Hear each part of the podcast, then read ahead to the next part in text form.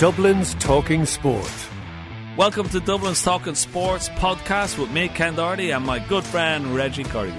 Thanks for tuning in to catch up on the latest GAA, football, rugby, and all the crack. Enjoy the show and don't forget, rate and review wherever you get your podcasts.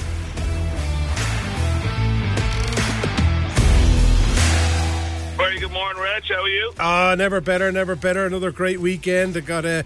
I'm going along to the Aviva later on with all the family to look at Leinster and uh, Munster. Huge game later on Oh, today. be Very excited. Yeah, it should be, should be. I mean, um, it's it's an interesting one. Uh, Leinster have picked a side that's kind of. Um, maybe uh, for some people not uh, not all the first choice household names in it, but with Leinster, as we've seen, they just seem to be able to pick whoever they want to get the result done. And then um, a few uh, lads back that we th- thought maybe Peter O'Mahony was carrying an injury, weren't sure if he was going to make it. There's a few head injuries there, so it'll be just an intriguing game to see how how strong Munster are after all these injuries that they've shipped, and how good Leinster really are, of course, with the uh, Champions Cup coming up next week. But yeah, it'll be a cracking day. Yeah. Looking forward to it. Oh, it'd be brilliant. Yeah, it'd be a great atmosphere there as well. Yeah, will be, will be, there's no doubt about it. It's funny, I was looking at the uh, paper this morning, Ken, and uh, reading through the various things, and David Kelly has a, a great interview with uh, Ronnie O'Sullivan that he did um, there in the Irish Independent, and Ronnie's over at the moment. Um, Promoting his new book, Unbreakable, but it's it's it's a great article. It gives a, a, a, a really unusual insight into him. You know, I mean, we know he's had struggles with addiction and everything else over over time. But it's uh, it's it's amazing, you know. He talks about having a pint of Guinness while he's sitting there with Dave Kelly, which is not the kind of thing you think of for someone with an addiction. But he says it's all about managing it and moderation and being in control. So um, Yeah, he seems to I mean, a he's had, place. he's had a very, very turbulent life, Reg. You know, since Hmm. uh, from the time of fifteen when his father went away for for murder, you know, for twenty years, and then three years later, his his mother went into prison for tax evasion, and it was just himself and his sister, you know. And yeah, you know, in the book, I, I was watching a bit of the uh, interview last night uh, on the Tubridy show, you know, about how he went away and, and just lost his way, you know, lost total control.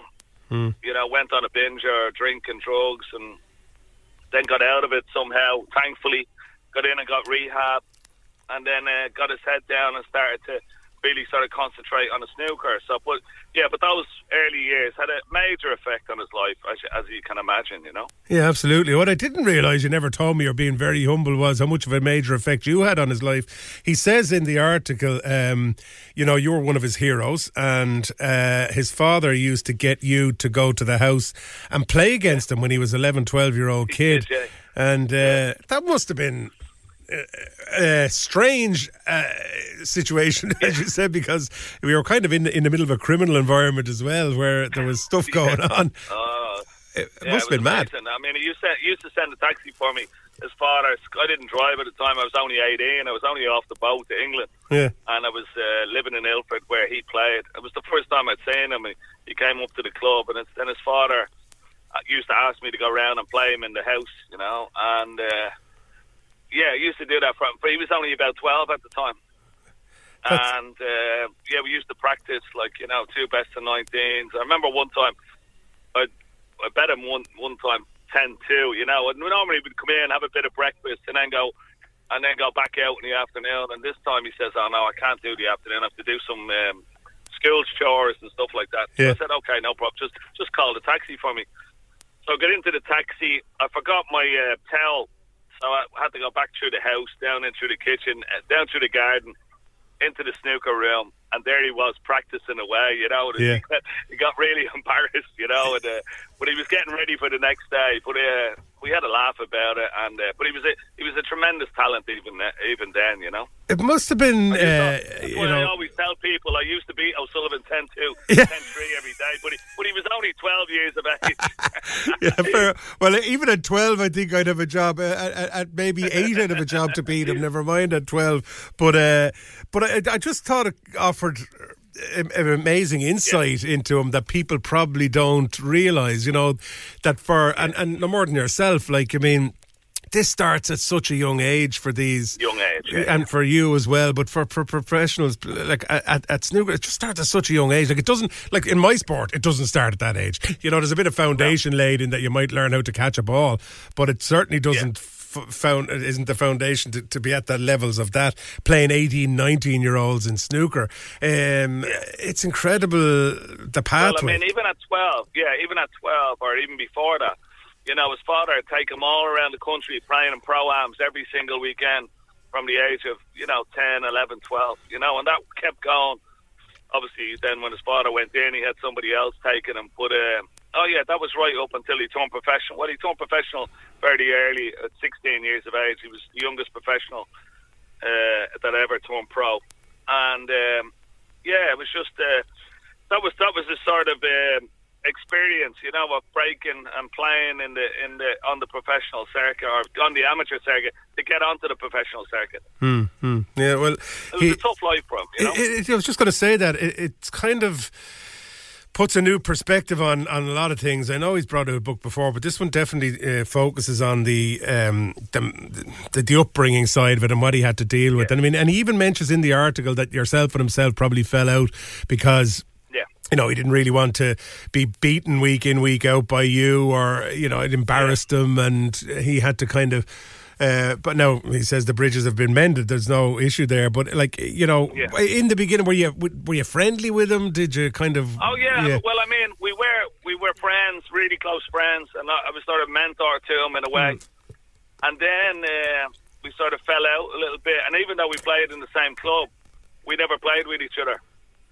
And then I went to them in. Uh, it was in '97 when um, I was going to the World Championship just. Uh, trying to win my first match to try and stay on the stay in the top sixteen. Yeah. And I said to him, I said, look, just let's put our differences aside. Let's just practice for the World Championship. And we played each other, and we, we shook hands, and we played each other for the two weeks. Yeah. Constantly, every single day.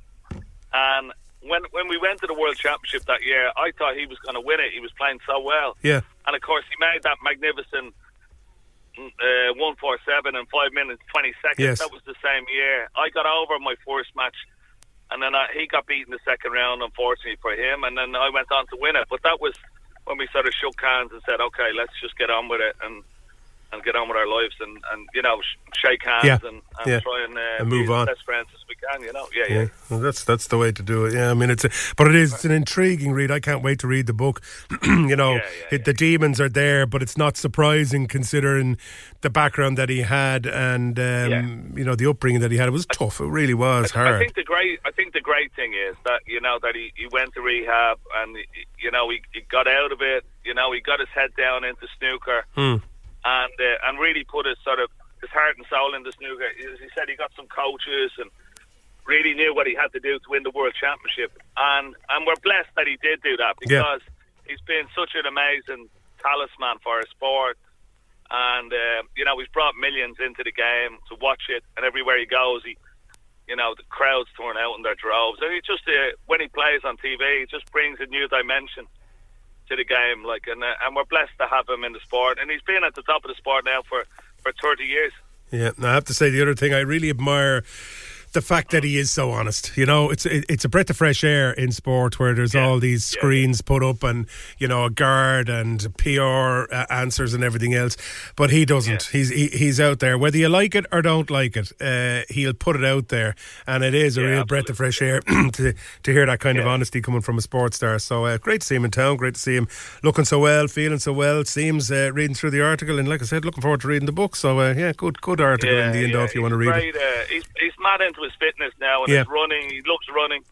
He he runs with Shane Healy, who was uh, our own Irish champion, you mm. know, in athletics, represented Ireland very well in the Olympics and stuff like that. He's become a really good friend of him. I introduced him actually when he was playing at Goffs a couple of years ago, yeah. and I've known Shane for a long, long time.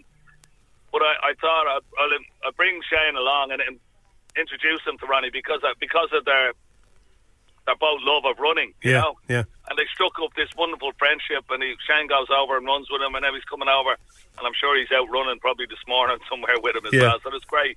Yeah. Delighted for them. Brilliant, brilliant. Okay. Well, like I said, it, Irish Independent, David Kelly, good article, well worth the read. Okay, yeah, yeah, moving on to your other great love, United. They have a big one today, uh, taking on Wolves. Uh, just a point clear of Liverpool now uh, in that, um, okay, the game in hand. Time, Reg. Huh? it is squeaky bum time. Yeah, that's time of the year. I mean, uh, oh, I'd say they'll get the job done against Wolves, though. I tell you what, it's going to be like a cup final today because uh, Liverpool are breathing down the necks. Now, the only thing for United need nine points to guarantee top four Hmm. uh, from the last four games. They're now, but they're playing Chelsea at home, Wolves at home, Bournemouth away, and Fulham at home. Hmm. They're not Three home be, games. They're not going to be easy. They're Yeah. not going to be easy at all. To get nine points out of that will be very, very difficult. And uh, but they need the three points today just to steady the ship because you know the the, the loss at Brighton was ridiculous. Luke Shaw, I don't know what he was doing. Yeah.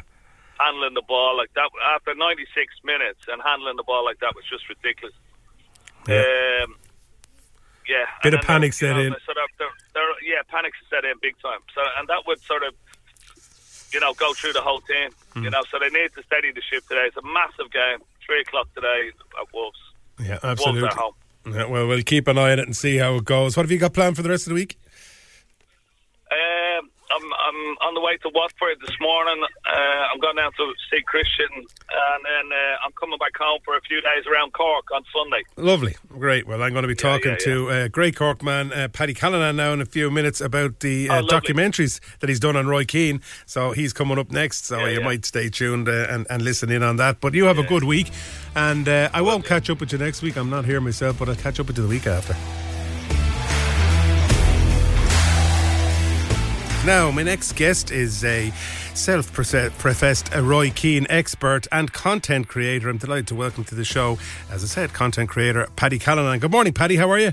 Good morning, Reggie. Yeah, great to be here with you. Thanks very much for bringing me on. Absolutely. Delighted to have you on. Delighted to have you on. It's an interesting uh, topic of conversation. I don't know if you've ever watched um, Ted Lasso. You'll probably tell me I'm mad to be watching it, but there's a character on that called Roy, uh, surprisingly enough. And uh, for all the world, he reminds me of an English version of Roy Keane, where in um, punditry, he tends to be very to the point and very direct.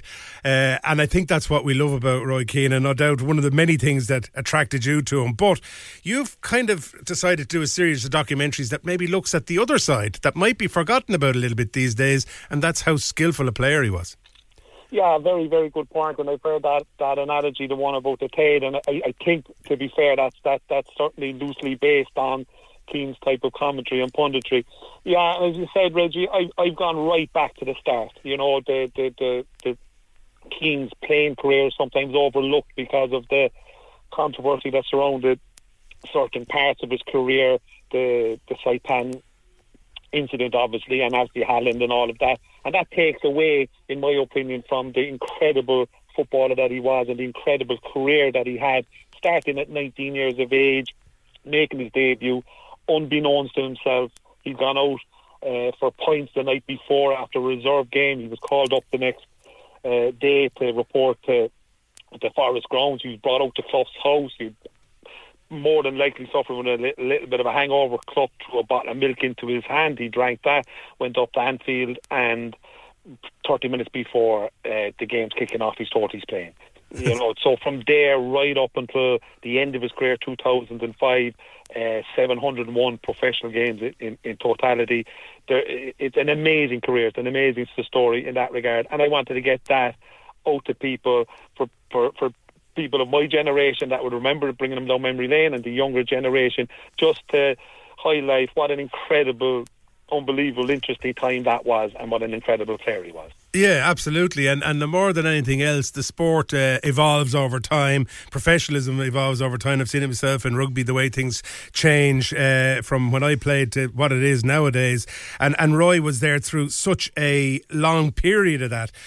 Did you did you find in the research interesting the way you mentioned you're going out for a few pints and being thrown in at the deep end almost? Uh, did you find uh, much of a change in the man himself and how his skills developed or his professionalism or his attitude changed? Did you find all that? Yeah, for for sure. I mean, back in those days, I suppose it was like the pre. Uh, professional days in rugby, there was that mindset, and right up until um, maybe the, the mid nineties, the late nineties, that that kind of going out after the game was was part of the, the the deal, and the way Keane used to get around that up until 1998, 99 was 48 hours before a game. It was written into his contract that it was that that, that was okay, but that was based on the premise that you were going out, but you weren't staying out till whatever the early hours in the morning. And plenty of times that did happen. And I think Keane once he had that very bad injury in 1997. Mm. He, he had a moment of clarity and he realised, you know what, this is a very, very short career and it can be taken away from you very, very quickly. And I think that that was a watershed in regards how he prepared himself from that day forward. And I'm sure you remember the actual physical transformation in the guy. Yeah. He went lean, he lost weight, he was nearly gaunt to a certain degree. And I remember hearing a, a lovely anecdote story that his mother came over and started quizzing him about what, what, what exactly you were doing, how you were preparing yourself. And he told her that he wasn't actually eating meat, and she got him back on, on steak and potatoes and cabbage. Yeah. You know, so there, there, there was an incredible um, transformation in that time when he was driven to the point where from that incident where for one year he was out of the game and the career is extraordinarily short and extraordinarily fast and he decided he was going to get the most out of it. And you know his on the pitch skills were evident to see. I mean that was there, but also I was I'm always intrigued with Roy Keane with the presence that he has uh, around other players and how it seemed to be in that United setup anyway. Certainly under in, in, the Ferguson time and everything else, that everyone was looking to him to be the the leader. And you know, he got in tough, and, and, and it was never dirty. In, you know, in my mind, he got in very tough and hard. But until he got into the game, it felt like the rest of the players around him couldn't. You know, he was really uh, built into that leadership role. Sure, sure, and he, he brought he brought people up to his standard, and I, I, am sure at times in training and, and, and during matches that can't have been easy for the other players. But the standard that Keane said in lots of ways wasn't asking for much in regards just empty the tank, give it 100%, and you know once you got got to that level, um, you'd have no problems with Roy Keane. But if you dropped off that three or four percent, he was going to be all over. He was going to be on your case, and he couldn't understand anybody that was in a privileged and in the professional position where you were getting paid to to empty empty your the gas for 90 minutes, you know, um, he he couldn't get his head around the fact that some people would slacken off during mm. the game, mm. and that's that that was his drive, and he had that Reggie from a very very young age. I had the the privilege, or was probably we were destroyed after an under 14 game back in back in 1985. I was on the pitch. I was more of a, a Gaelic footballer now, but I was I talked out that day against mm. them. They hammered us 5 1, a great Rockmount team. That was his club. And when they were 4 or 5 1 up, Keane was giving up to his, his own players that day. You well, know, I distinctly remember that. Yeah, you, know? you wanted so, that level out of them. Yeah, he just he had to drive, and if things weren't right and things weren't going mm. the way he thought they should be, he was giving out. You know, and that's giving out in, in, in, in a positive way. Sometimes that's reflected that he's a little bit strong, a little bit forceful, maybe a little bit too much. But you know, certain um, sports characters like Brian Driscoll, Paul O'Connell, Roy Keane, they're winners. They hate losing, and if you're not buying into that mindset, they're going to be all over you. So, what will our listeners uh, get from this documentary that maybe they haven't gotten before from others that uh, have been doing? We, we know the skill levels, but what have you delved into, and what what have you what are you hoping to get across to the public who will watch this? Yeah, when when when I started doing it first, Reggie, I was very surprised in lots of ways. There's Roy's had his own two autobiographies out. There's been lots of biographies, lots of articles, lots of ink on paper, and all of that, but nobody's gone in, went into the depth in regards the total statistical chronological order of his career. Mm. And I've gone right back to the very, very start of his days at Rockmount, his, his schoolboy club, up to his first professional contract with Cobh. The incredible story of the trial with Noel McCabe and getting the break to go over to Forest, his Forest days, or 154 games with them. And bear this one in mind, an incredible statistic. Three years with Forest, 154 games, no red card. Not one single red card. Amazing. To the United, 21 years of age, the most expensive player Manchester had bought at that time, captain at 25, um, World Cup with Ireland in 1994. And sometimes things like that, uh, the World Cup in 94 is overshadowed by Saipan. He was the best player on the pitch against Italy in 1994. Um, right up to being captain when Cantona retired at 25, and all the way out, Reggie, to 2005. I've, I've a playlist section as well if, if people want to go on and watch that. And this is particularly for all the all, all people that, that love statistics. Yeah. Every match, professional match that Roy Keane played, I've that documented. So go into the, the descriptions, you'll see all the appearances, you'll see all the statistics, um, and that's including all the, the professional games in England as a player and Ireland under 21 right up to senior. So I've documented everything, all in chronological order. My own videos, 112 of them, start with uh, the Rockmount days right up on till where we are at 2000 now. I'm going to get to the to, to the right to the end, hopefully to the present day. So everything he's done, everything he said, um, all the games, I, I've got them there. So the best way to find it, Reggie, is, is, is I suppose type in the pursuit of Roy Keane. That's my most popular video of 60,000 views of that or close to it now. Yeah. And then that'll bring you to the channel and you'll get everything you want. So. It's time to talk rugby, and I'm delighted to be joined on the line now by Rory O'Connor of the Irish Independent. Good morning, Rory. How are you? Hey, Reggie, good. Thanks yourself. Oh, very well, very well. Why wouldn't I be? Big game on the Aviva later than going along to the kids, and it should be that atmosphere that everybody's expecting. And um, yeah, cracking day all round. Um, one to look forward to, but I, I suppose one that's a, intriguing in many ways. Uh, we've been looking at Leinster and the powerhouse that they've been in recent times, Munster, and their poor start to the season, which has been backed up by a very good finishing uh, run in the, their campaign, and they're playing good rugby again. And a bit of an intriguing one because of the way the teams have been picked as to what way this one's going to go, although Leinster are heavy favourites. Yeah, absolutely. I mean, Leinster, like uh, they're they're fighting on two fronts, as we all know, and they have a big European final next weekend, and I mean, Leo Cullen's effectively rested the Ireland team and still has picked uh, an a, a Leinster team that looks very, very strong. And you know, the bookies reckon they're ten points favourites against. You know, I'm Munster have a few in, you know, quite a substantial number of injuries, but it's it's as, as strong as Munster can go, and I guess it's a reflection of Leinster, Leinster's incredible strength and depth and and um, continuity that that people still believe that they can win, and, and they probably will win if they get things right on the day. But at the same time the fact that so many of the frontliners are will be watching from the stand just takes away that little bit of extra confidence that Leinster would have and gives you know you should think that gives Munster a little bit of a belief at a venue where they've suffered so much heartbreak over the last couple of years. Yeah, I would say there's a lot more than a little bit of belief amongst Munster supporters and those players. Um, you know, it's become, it's almost become the situation that people are afraid to say uh, to go against Leinster. They're afraid to say that Leinster are going to be under the caution this one because they've proven time and time and time again that the backup squad are up to the task. But this is a strong Munster team, and I, I like the way Leo Cullen has uh, been interviewed this week and, and spoken about the fact that he's very, very nervous about this when he's not taking it for granted because, you know, you've got Lockman, Archer, Kleyn, Beirne in the second row. O'Mahony's back fit. Coombes is playing great rugby. You've got Casey, who's arguably the form nine for Munster anyway. Healy's in there 10. We'll see what he's got to offer.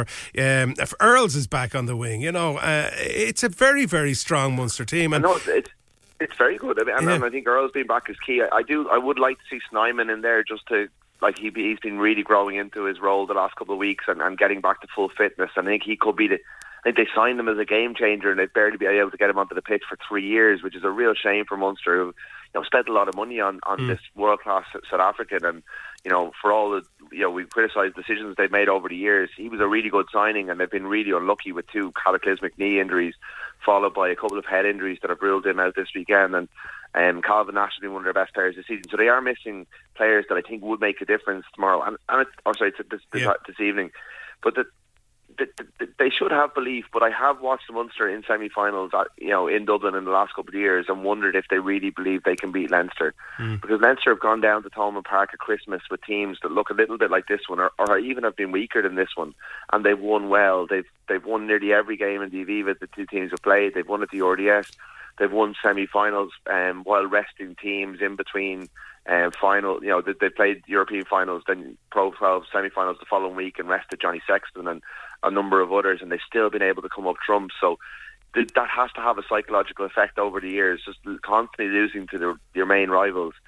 Um, I think that has damaged Munster's belief system. But the way they've won in South Africa recently, gone to Glasgow, won a quarter final last weekend, that should mean that Munster are travelling up the road with a bit of steel, a bit of belief, and a bit of a knowledge that this is a real opportunity because this isn't the, the Leinster first team. This is not quite the second. It's kind of a, a hybrid of the two and you don't get many opportunities to win trophies. You don't get many opportunities to win semi-finals in, in Dublin again. You know when Leinster maybe have their eye on, on a bigger prize next weekend, mm. and if they win, and if Connacht win over in South Africa, then the finals in Thomond Park next year. If they win and the final and the Stormers win, they're going back to Cape Town where they won a couple of weeks ago. So they, I think Leinster are, are obviously really out in front in this league. But between first and seventh or so, there's nothing between those teams, and mm. Munster could beat any of those. So if you can pick off Leinster's hybrid second slash first team today with a big performance that your season's been building towards and, and show that bit of belief that you're talking about, yeah. then there's a trophy there to be won. And they haven't won a trophy since 2011, and that could be a springboard for the Graham Rowntree era, and everything could flow.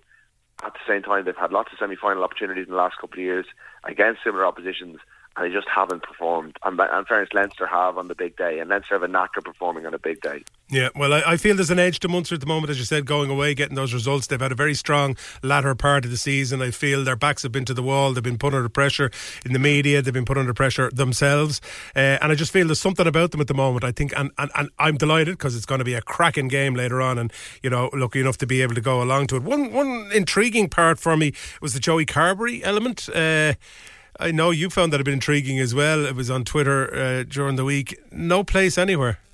Yeah, it's a real surprise because you could kind of understand why they've, been going with Jack Crowley to start and Ben Healy coming off to close out games because he's been they've been going really really well and Carbery uh, since his Ireland dropping and maybe a little bit before just hadn't been in great form but with Healy and Crowley starting it's a real surprise that they've gone with Rory Scannell ahead of jo- Joey Carbery there was a big rumour going around yesterday that he's off to Racing 92. Uh, uh, as far as I'm aware, that's not true.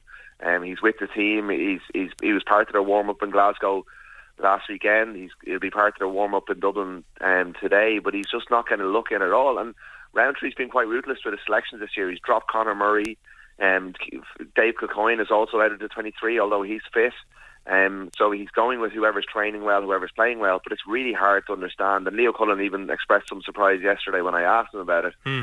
How a player with Joey Carbery's class can't get into this Munster 23 right now.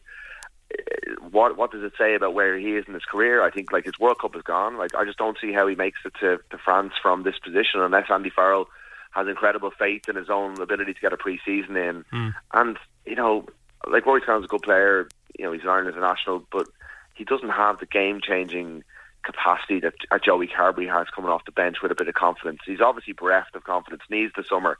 He got married on Wednesday. Mm. You hmm. know, it just seems like this season's a bit of a write-off for him at this stage. Yeah, even the timing of that was a bit strange in the middle of a season. You know that I know there's no honeymoon or anything like that, but it is a little bit strange in the middle of the season that that would happen. But uh, anyway, look, we wish him the best, and uh, we'll watch this space because you could be right. They could be going to France, but maybe in a different way, not with the squad uh, in the World Cup, uh, but in other ways. We'll have to wait and see. That's interesting. Okay, we uh, talk about Connacht now. Um, surprise win for them for many last week, but a well deserved win.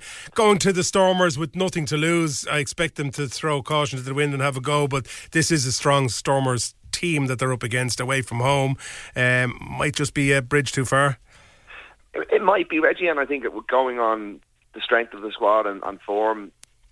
Stormers probably, you know, they're the champions. That they're at home. They're a very good team in in Cape Town. They'll have a huge support. There's a bigger crowd in, in, in Cape Town than there will be at the Aviva today. They've have a real goodwill behind them. The Stormers and, and people there love their team, love their competition. I had a chance to sit down with their coach John Dobson a, a month or two ago when they were over to play Leinster, and, and he's a an inspirational figure, and they really have rode in behind them. But they are missing a couple of big, a couple of their big forwards, and um, Deon Fourie, the Springbok, Marvin Orie, the Springbok in the second row. They're both out. Now there's no shortage of big second rows in South African squads, as, as we know, but it does weaken them a little, little bit. And the pitch there, I don't know who it's going to favour, but the pitch is a bit of a disaster in Cape Town at the moment. Um, they've had a lot of rain recently. It's it's cutting up badly and it's going to hamper both teams' ability to play wide. Like the back three in both teams is arguably the strongest part of the of, of the pitch, and if if the, they can't get traction on the pitch, it's it's a bit of an issue for them. The scrum will be a bit of a mess, and when you've got the Springbok front front row, that's a bit of a problem for you. So I don't know who, who that's going to break for, but Connacht. You just wonder if they played their final last Friday night in Ulster. I don't think they have. I think they believe that again, like I was saying, like this. If Leinster are fighting on two fronts, there's a chance that Leinster's opportunity or Leinster's weakness is your opportunity. And if you can get to a final against Leinster next weekend, oh, sorry, two weeks' time, they could could have been celebrating the Heineken Cup for a couple of days. They maybe have their eye off the ball as well. And, and Connacht haven't been to a semi-final since 2016 when they won this whole thing. They've been able to name an unchanged 23, which is really positive. They they have really good players.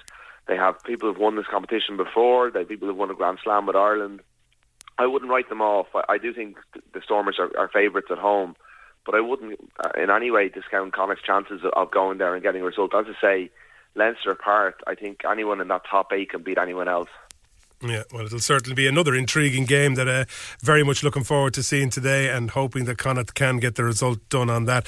Okay, I want to move now towards the women's game. Um, it's been uh, in the headlines a lot uh, for all the wrong reasons uh, of late. During the week, we saw a press conference over in Sport Ireland campus, um, and, you know, it seemed like another exercise in trying to put out fires. To be honest with you, they were wheeling out the guns to try and do that. Uh, what do you make of it all? I mean, they're they're they're the IRFU are saying give us time and ask for patience with women's rugby, but a lot of people, certainly in Twitter land, thinking that they've had plenty of time as it is and want to see some action. Yeah, well, it's it, it, it's it's it's how long is a piece of string kind of question, Reggie. Unfortunately, you know the the women's Six Nations obviously went terribly badly, and that's framed how last Wednesday's gig, which was kind of planned before any of those results and, and the you know, departure of Greg McWilliams, the head coach, um, came to light. Um, they, they have been putting plans in place, investing in you know the 6.4 million going into the women's game at the moment from the RFU. They've just made eight appointments across the four provinces for, uh, and put in place five centres of excellence to try and develop young players between 16 and 23 to, to, to try and make sure the production line is there so that in three, four, five years' time, the team at the, the top will be competitive. But the big question is, and the question has always been really, where are those players going to play and, and how are they going to get good game time to try and keep pace or catch up with their rivals? And and I really left Wednesday's event no real, not not much clear, or not much the wiser as to what's going on in that regard because they still haven't nailed down what the AIL will look like next year. The AIL is being viewed as more of a participation tournament rather than a performance tournament. And Rory, sorry for cutting across you, but uh, you know, on that, I think what you've just said there, you left there no clearer. I think that's the issue and the confusion for everybody involved uh, in supporting and following women's rugby. There's no clarity. They, like you know, you're hearing. Well, whether it's hearsay and uh, all of these things can be, but you're hearing that from the RFU point of view, there's engagement with the clubs and they're talking to the, the stakeholders, they're talking to the club captains, they're talking to the clubs, and the clubs are not engaging. And then on the other side, you're hearing, well, they're not talking to us. We got six minutes each per club. We got, uh, you know, very little interaction. We, uh, you know, we, we got we got tokenism, and they're not listening to what the real story is. Nobody knows who to believe or what to believe at this yeah, stage. And I think listen, and listening is key. And I, I think once you get into the weeds of it, people will lose interest as well because it, it just needs to be fixed. You know, it's it's you know, Fiona Steed, the IRFU's the chair of the women's subcommittee, spoke for ten minutes about the negotiations that have been gone going on around the AI, the women's AIL. And like, really, that shouldn't take ten minutes to explain. It should be, this is what we're doing, this is what we're going with. The clubs have to get on board, and then the clubs have to get get on board. But who's the people who suffer in the midst of all this politics are the players. Mm. Um, I think the biggest t- talking point really, well, there was loads of talking points, but one of the biggest talking points was that David Nucifora wasn't there. Like, you know, he's the Australian performance director of the RFU. He's in charge of performance. You know, he is the man who's ultimately responsible for all the performances of all the national teams. And he was in uh, Toulouse with the sevens team who are trying to qualify for the Olympics this weekend. And if they get there, it's a great achievement from a really good group of players.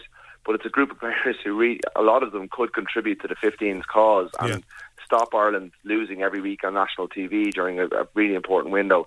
And I think when Nucifora leaves next year, I think the sevens program, while it won't be wound down, the emphasis on it may be reduced, and those players may end up playing 15s a bit more, and that will help. But in order to catch up with England, we're a runaway train right now. Like Gillian McDarby, the head of women's pathways and performance, said Ireland can be compete with England within three to five years. I think that's wildly ambitious, mm. massively over optimistic, based on the structures that are currently in place and the fact that the Irish players, unless they go to England, can't get high quality game time.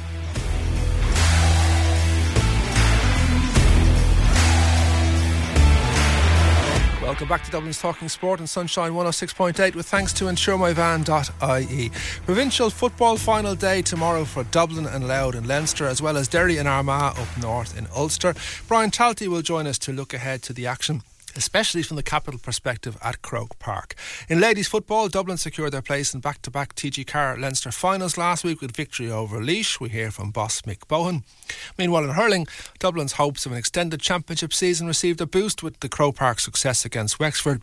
Blues Supremo Micheál Donoghue, as well as our regular hurling analyst Sean Lane, will share their thoughts and observations on that one. Sean, indeed, is in studio with us this morning. Good morning to you, Sean. Morning, Declan. How are you? Very well, very well. Look forward to getting your thoughts on all things hurling related a little bit later.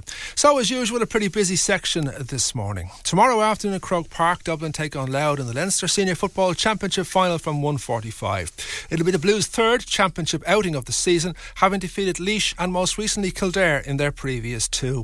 Success for Dessie Farrell's charges would be a 13th consecutive title in the province. Joining me now to preview the game is Brian Talty, the former Dublin selector. Good morning, Brian. Thanks indeed for joining us again on the programme this morning. Good morning, Declan. No problem. Before we talk about this weekend's fare, uh, just a quick word on what happened last week. You'll be quite a happy man, I'm sure, to see Galway retain their Connacht title, and then we had the expected um, comfortable victory for Kerry in the Munster final as well. Yeah, I think both results were expected, to be honest with you, Declan. And uh, but having said that, you know it's great to win a provincial championship, and I know a lot of people are knocking it at the moment. But um, I'm sure even Stephen Cluxton, if he wins one tomorrow, wins something like 13 as well. But you know, I'm sure the Galway lads were delighted to win to win in Connacht. So uh, it means something. It still means something, even though the people are trying to diminish its importance. But but uh, yeah, good to win the, the province, and, and, now they move on to the big stuff. They do indeed, and the big stuff for us is uh, Dublin and Louth uh, tomorrow. This is a case of two Division Two sides in the league meeting again in the Championship, as of course happened previously when Dublin played Kildare. Brian, as an experienced coach and mentor and all that, I mean, what are your thoughts on the contrasting performances from Dublin in their two games against Laois and Kildare? Yeah, strange. I, think you have to look at the opposition, Declan, as well. And I think you have to give great credit to Kildare. They they, they really had their game sorted for the last day. Because I think when we talked about it last week, I, I said to you, you know, that I expected stuff from them over the years, and they never never uh, produced it. And, uh, and and I didn't tip them to do it the last day either. But but you have to give them credit. They they were really well organised, and uh, they did, in fairness, and put it up to Dublin. You know, I, I thought their matchups were really good, um, and they kept some of the major lads very quiet until later in the game. You know, so uh, good performance, and I think Kildare got tired as well because of the Dublin. You know, the, the Dublin tackling is just amazing. Like even though they weren't playing well, their work rate when they lose possession of the ball just wears teams out. So, so uh, I think that's what happened in the end. You know, that Kildare got tired, and then of course. Jack McCaffrey appeared in with a bit of pace and caused uh, lots of problems, you know. So, but um, I, I think that performance from Dublin, you know, I think there were a lot of things that were wrong, Declan. Um, you know, like they found it hard to break down the, the Kildare defence good practice for next for tomorrow. Uh, their their shot selection was poor. Their shooting was poor. They had a lot of kicks blocked down. Um, and then the other the other question was who's the free taker, and then they, they missed a few frees as well. So I'm sure the lads have worked really hard over that the last the last week or so, and and uh, we'll see a big big difference in that tomorrow, hopefully.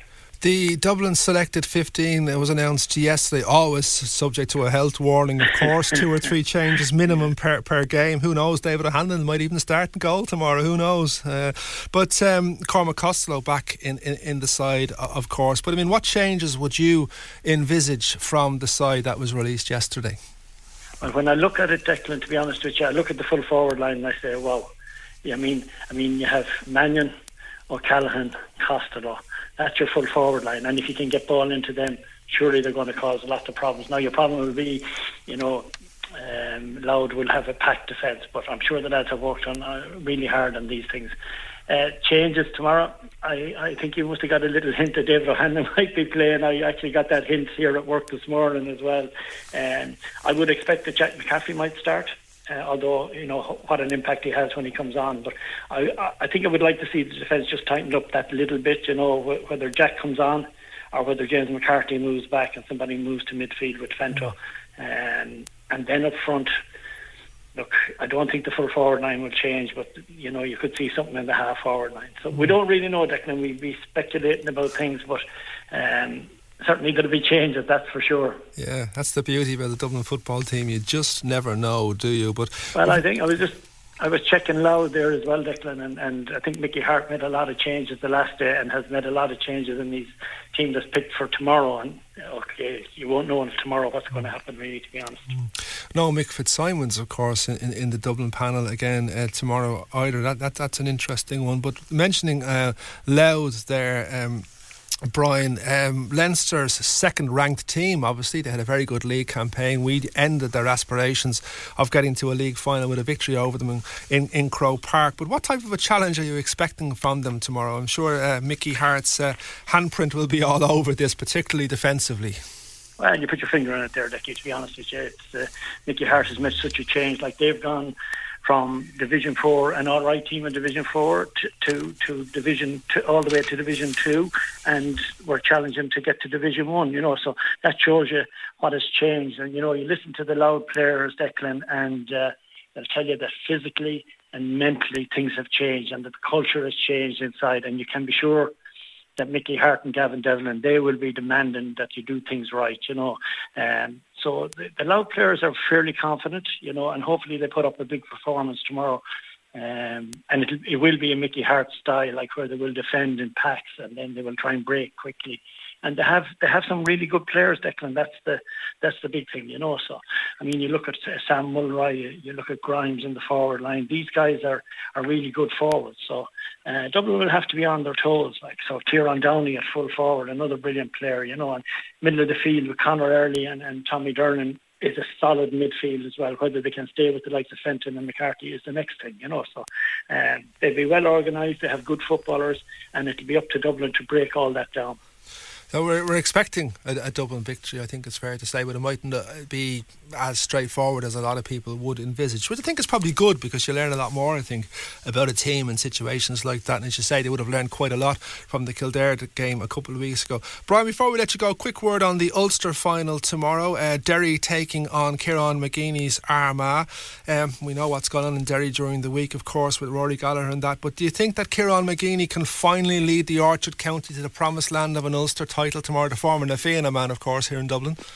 Yeah, absolutely. You know, this is, I, am really looking forward to this game. Now we might we might get a lot of packed defences in that game, but but certainly the amount of talent on both sides is unbelievable. So hopefully they get out and they play football, but I'm sure it'll be fairly tactical, to be honest with you. But this Derry team are really good as well. So hopefully things that happen during the week is not going to upset the players themselves. But um, you know, I think Armagh will put it up to them. I'm always expecting Armagh to get a big one. And, you know, when you look at the players that they have and you look at some of the performances that they put in last year as well, Declan, to be honest, um, you, you couldn't tip anybody for that game, to be honest. But I suppose Derry go in favourites, but that'd be good for Armagh. Yeah, and of course, by tomorrow evening, we could have all four provincial champions having successfully defended their titles as well, of course. Yeah, absolutely. And uh, look, uh, you'd expect that, that Dublin would do that, and then you're wondering Derry Armagh, that could be some game. Oh, it certainly could. Really looking forward to that one. I think it's four o'clock uh, tomorrow afternoon. Dublin's game with Louth is throwing in at a quarter to two at uh, Croke Park, and the boys would appreciate all the support they can get because you can be sure there'll be a big crowd down from Louth for that one tomorrow, making the relatively short trip down the M1. No doubt Brian Talty will be sitting somewhere around the Ard Chomhairle, I would say, tomorrow afternoon watching, watching that one. I wish. if you can't get there, Brian, there's no hope for the rest of us, that's for sure. Anyway, listen, thanks very much indeed, for my friend, for taking our call again this morning, and uh, we'll catch up again soon. Very welcome, Declan. Thank you. Goramila Mahagut there too. Brian Talty, Oskunta Oliver, and of course a great man and very knowledgeable in Dublin football over the years in various roles of club management and indeed uh, a selector uh, in the Dublin senior team as well. Okay, we're going to stay with football, but switching now to ladies. Dublin beat Laois at DCU last Sunday, 3-14 to 3 points in their second game in the TG4 Championship. Hannah Tyrrell, Carla Rowe and Kate Sullivan with the goals. It's a result which secures a place in the final, most likely against Meath on May the 28th 8th, which is fixed for O'Moore Park in Portlaoise. So, what did Dubs boss Mick Bohan make of the game when I spoke to him at DCU after the game? Well, I suppose uh, we're delighted, obviously, to have got you know so many players get an opportunity to play championship football because representation is really important, and you don't always get the opportunity to reward players, you know, particularly uh, squad players. So that's that was big today, um, and you know there was. Certain players stood out really well. I thought Faye O'Connell Bell was excellent. You know, she's a kid that's put her hand up in training, so we were delighted it went really well for her.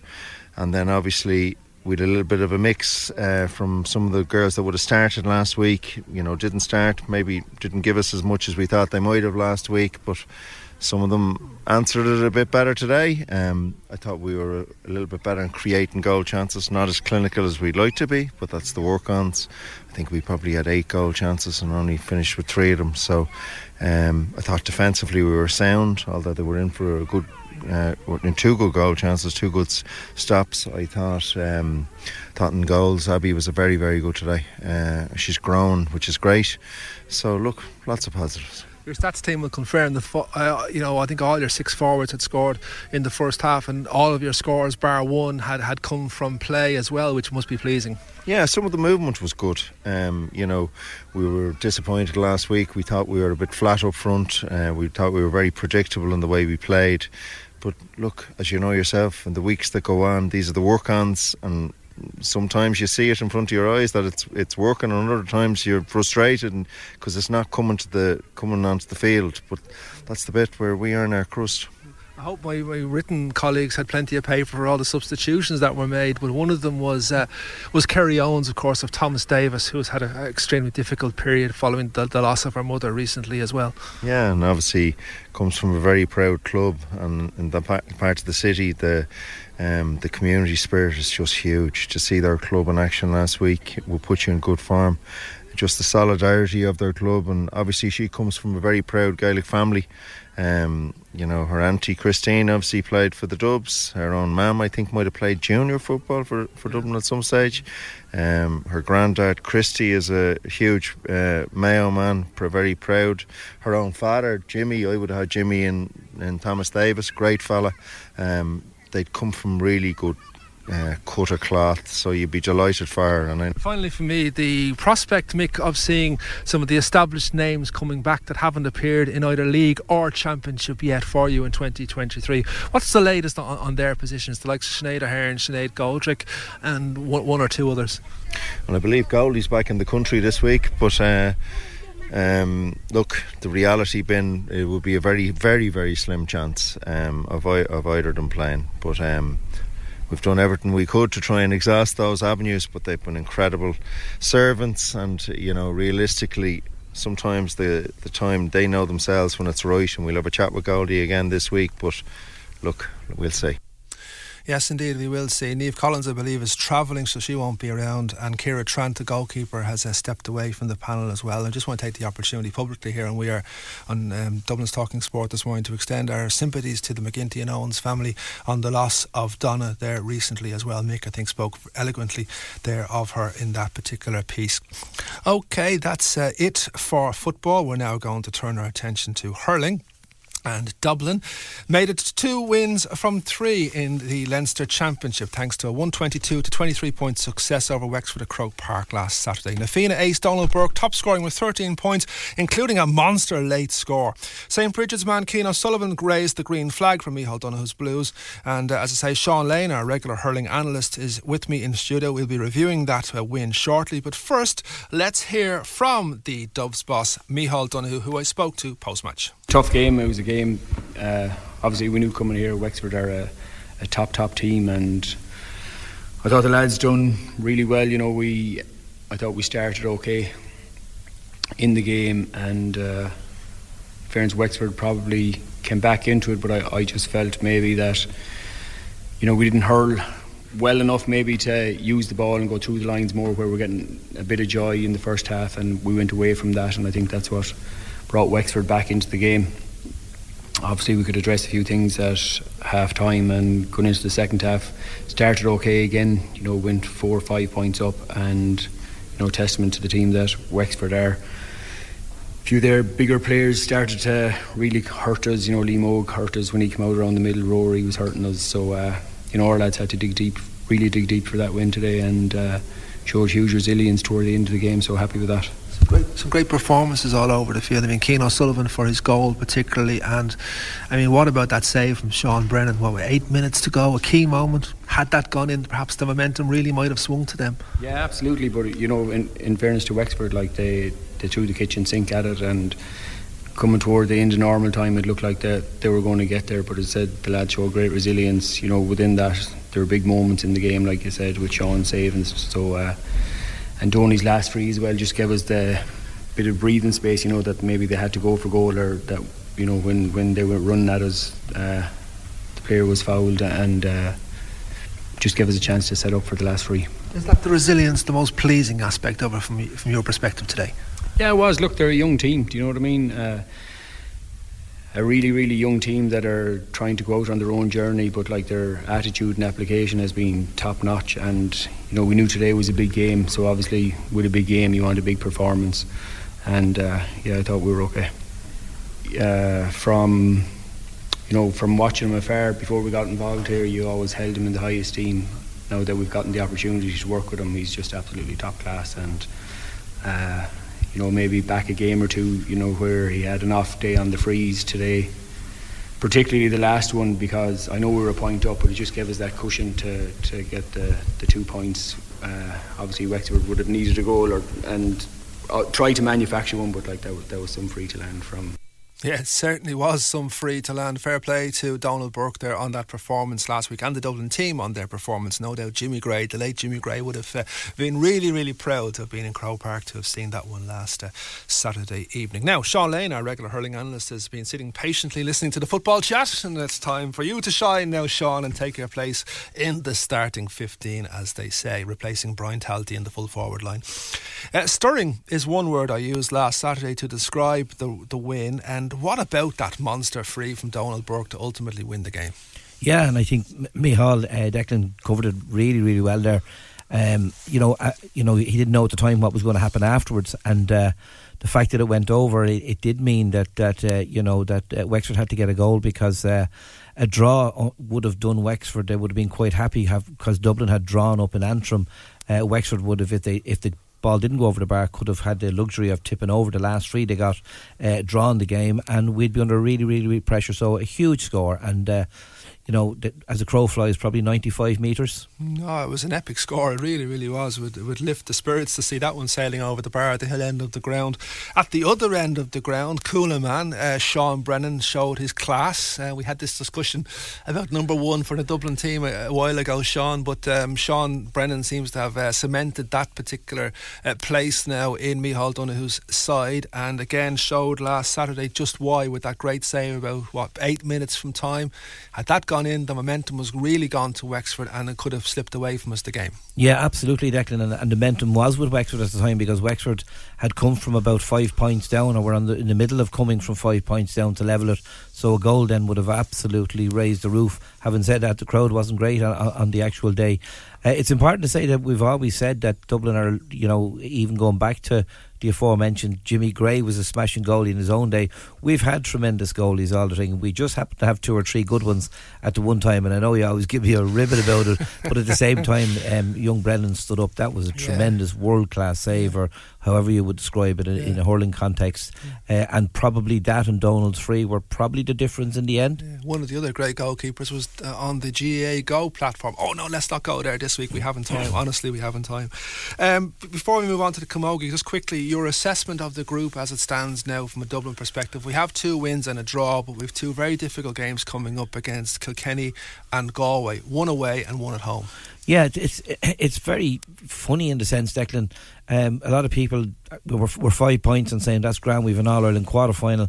But I'll remind viewers and listeners that this time last year we'd six points and we still didn't go through. Um, luxury, you know, that, that a luxury that Wexford may have is they may draw with Kilkenny at home uh, and get to six points as well after they beat Westmeath.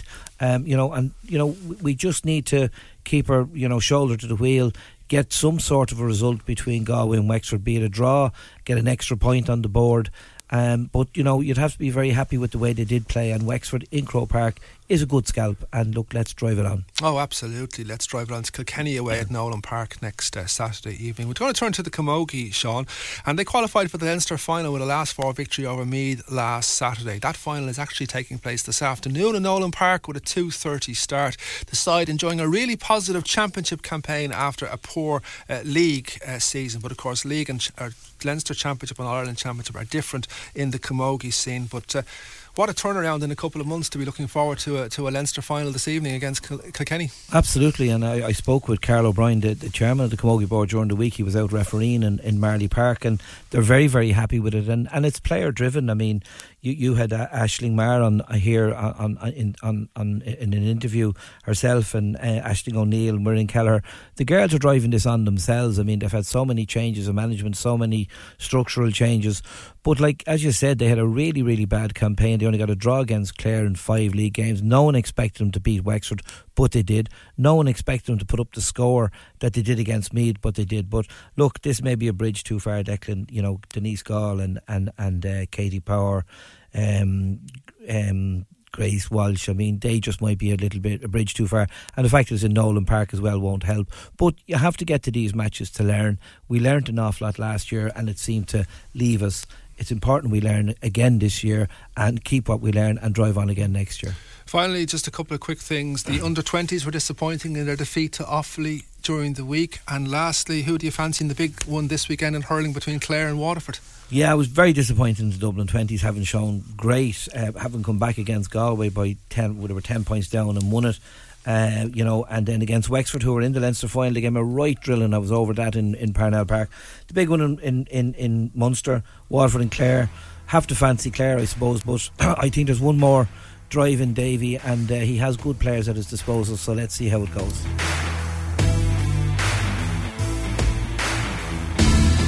Thank you to Declan and Sean Lane for that comprehensive roundup on all things GA. It's time to turn our attention to football now. Delighted to be joined on the line by the one and only Alan Cawley. Good morning, Al. How are you? I'm good, Reggie. How are you? Ah, never better, never better. Another great weekend of sport in front of us, and looking forward to it. Nice bit of weather out there too. So uh, last night uh, there was a few good games going on. Um, Rovers got the job done against UCD. That was expected three 0 They're back top of the table. But Derry, decent win for them. One 0 against Bohs. Yeah, big win, uh, Reggie. Obviously, you're going up against one of your rivals at top, and it was important. I felt for Bohemians to try and bounce back with a positive reaction to the defeat last week to Shamrock Rovers, but uh, they had a man sent off early on. I haven't seen it back. I was actually in Richmond myself, but by all accounts, um, it was last man back. I think Grant Horton and took down Michael Duffy. He had a man sent off, and it was always going to be an uphill task after that. Even just listening to a couple of the interviews, I know Ruaidhrí Higgins was delighted with the first half performance and felt it should have been out of sight, really. But second half, I think Bohemians came back into it and showed a lot of fight and spirit as they have done all year and, and pushed them close. But it's a big win for Derry and it just keeps them on the coattails of Shamrock Rovers at the top. And uh, I think they're level on points to Bohs now and two points behind Rovers, so it's it's fairly tight at the top, Reggie. You were at that game, Declan. You, you saw it firsthand. The sending off. Yeah, yeah, um, yeah. I would, I would like to see it back. In all honesty, before I'd make an informed decision on it, but. Uh, the way the game was going at that stage, that Paddy Kirk booked after a minute, your man down after uh, 14 minutes, and then your goal down after 17 minutes. You just don't think it's going to be your night, you know. But um, in fairness to Bohs, in the second half, they, they made a couple of changes. Chris Twardek came on amongst others and uh, made a real difference. They pushed and they probed at Derry, but just couldn't get that elusive equaliser. So I think from a defensive point of view, Ruaidhrí Higgins will be very, very happy with the way that his uh, defence stood up to the pressure that they were put under last night, and it's a massive uh, three points for them. As we approach the halfway stage of the season, uh, Alan, I suppose Rovers. They, they, kind of there was a kind of a shaky enough start, let's say, and uh, but they seem to be getting into their stride now, and they just seem to be that bit better than what's around.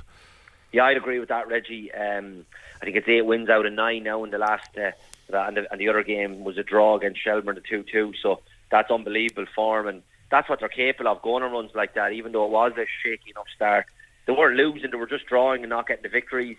Uh, but they never panicked, and, and as you say, they've hit that run of form now with those victories, and they're sitting top of the table. And that form certainly looks ominous for the rest of the teams. And I would agree that they're a good bit ahead of the others as well. I felt Derry would push them this year. I think Derry have been hampered by the fact that they've, they've had a couple of injuries and the key players. Duffy's only back the last two or three weeks. Dummigan, I think, only came back uh, last night, maybe. Declan, correct me on that, but I know he was in the squad.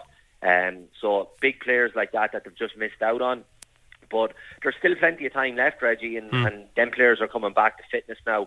And if they can just hang on the coattails of Shamrock Rovers maybe into the European stuff, because obviously Shamrock Rovers will have one eye on that as well in terms of trying to progress, and that'll be a distraction for them just trying to juggle the league in Europe, especially if they progress far into the competition like they're hoping to do, like group stages. So if they can just hang on their coattails, but in terms of the general quality, I do think they're ahead of the rest, well ahead. Yeah, and with the uh, Pats on Monday night to play, and they're at home, that one Rovers, you'd fancy to get that result as well. Derry home too against Dundalk, though. Yeah, I watched Pats last night, and 3 0 flattered them, Reggie. Drogheda were right in the game up until the first goal, which came, I think, on 81 minutes. There was two goals laid on in injury time from Chris Forrester, and he's still their best player, Forrester. He's brilliant. A lot of young players in the Pats team. Uh, young Murphy's one to watch out for, play, played very well last night. But I just think they're in a very much a transition period as well. Pat's no manager at the moment. A lot of young players. I thought Drogheda pushed them all the way. Drogheda played quite well, and when you consider the resources Drogheda are working off, and Ryan Brennan had to play a centre half last night, a bit of a makeshift team, and Pat made hard work at a victory. He made a change at half time, which was a positive when he brought Jamie Lennon into centre midfield because the lad Creda, he struggled in the first half, brought Jamie Lennon in and made a big difference to them in the second half. Uh, so they'll, they'll put it up to Shamrock Rovers, but I'd be surprised if they beat Shamrock Rovers. Yeah, absolutely. Okay, uh, to look across the water, uh, Alan, because it's really getting intriguing over there. Um, obviously, at the top, there's just that point and the game in hand between them. But at the bottom, uh, you know, there's there's games there that could have a big influence on how it pans out. For example, Everton fighting for their lives, two points clear of the relegation zone, home to Man City uh, on Sunday. Uh, any they've they've they've played well Everton in the last few weeks. Like they've battled and really really tried hard. Any chance they could pull out a draw and just help us here in Arsenal? yeah, I think there is, Reggie, to be fair, because you mentioned about the, they played quite well. You look at the form, the game against Brighton during the week, and no one would have predicted that result. Mm. It was unbelievable. And Brighton have been one of the stories of the season, how good they've been. So to go to the Amex and win 5 1, they'll be bouncing into the game on Sunday with the confidence that'll give them. Uh, and they know it's a bit of a shot to nothing. This isn't the game that's going to relegate them, to be fair, Reggie. You know, mm. there's obviously a couple of games after this as well. And with that win, they've a bit of breathing space going into that because of the, the victory that they probably didn't expect against Brighton. So they have a bit of, and you might think two points, that's hardly a cushion. It is amongst all the other teams because none of them are winning. And it only takes one win. We've seen that with Forest even the other night, and it bounces you out two or three points because, as I say, none of the rest of them are. You look at Leeds and Leicester and obviously Southampton. So um, I think they can go into this game with a lot of confidence. City will obviously have one eye on Wednesday tonight as well. I think Guardiola would have been looking for this game maybe to, to obviously that if Arsenal slipped up against Newcastle, that they could have went in with a cushion that he could have rested a load of players. Well, I don't think he'd be able to rest a load of them, but he definitely maybe leave two or three out. So I think Everton do have a chance of maybe getting a draw. Um, you look at the performance. I go back to during the week as well with Rudiger on Haaland, and Everton have brought Yerry Mina into the team. Um, that big physical presence, and what I've seen with Rudiger, and it's just an observation, Reggie. Nowadays, and Declan will know this as well nowadays all centre halves want to be ball playing centre halves, and that's fine for the modern game and the way they're playing. And you need that technical ability as well. And we see John Stones stepping into midfield and not a bother on him. But 10, 15 years ago, centre half, or even long before that, the reason they were centre halves is because they couldn't play Reggie, mm. and they just kick and fight and battle. And Rudiger put a template up for all centre halves, in my view, for the way he played Haaland the other night. He battled him, he fought him, he kicked him, he pinched him, he done all the nasty things that you need to do to try and stop a top player um, without stepping over the line. Mm. And I just look at the centre halves at the moment in the Premier League, particularly. Nobody's battled him or fought him or, or tried to get in his face. Um, he's trampled all over the centre halves, largely because none of them are aggressive enough. And I just think you look at Yerry Mina and, and, and centre halves going forward, that's a template how to play Haaland. I know you might not match him athletically because he's so quick as well, but certainly in the physical stakes, they should be able to rough him up exactly like what Rudiger did the other night, and I thought Rudiger was brilliant. Yeah, absolutely. Couldn't agree more. Um, a- another interesting battle uh, is the Leeds at home to Newcastle uh, game. Newcastle desperately trying to cling on to that top four finish. They're only two points clear. Um, if if Leeds, who are battling for their lives, also were to somehow get a result there, that puts a heap of pressure back on Newcastle.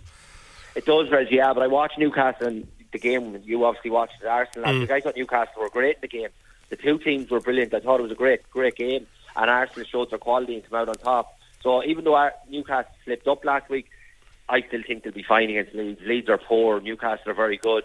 I know Leeds are fighting for their lives, and it's in in Elland Road and Big Sam and all the stories that go with it. But I'd be surprised if they get a result. I think Leeds are doomed, Reggie, and I can't see them getting a result against Newcastle. So that'll be Southampton and Leeds doomed. That kind of leaves it with uh, Leicester, Everton, and Nottingham Forest battling. Who do you think of the three of those would be? I think I think it's going to be Leicester, Reggie, because Forest showed that battling quality against Southampton the other night. Their home form is very good you just look at Leicester, they didn't look like a bunch of players who were fighting for their lives against Fulham during the week. And a lot of them probably know they'll get moved at the end of the season anyway. They like the Maddison and players like that. So I'd worry for Leicester, I really would. I think it'll be Southampton who are gone already, and I think it'll be Leeds and Leicester.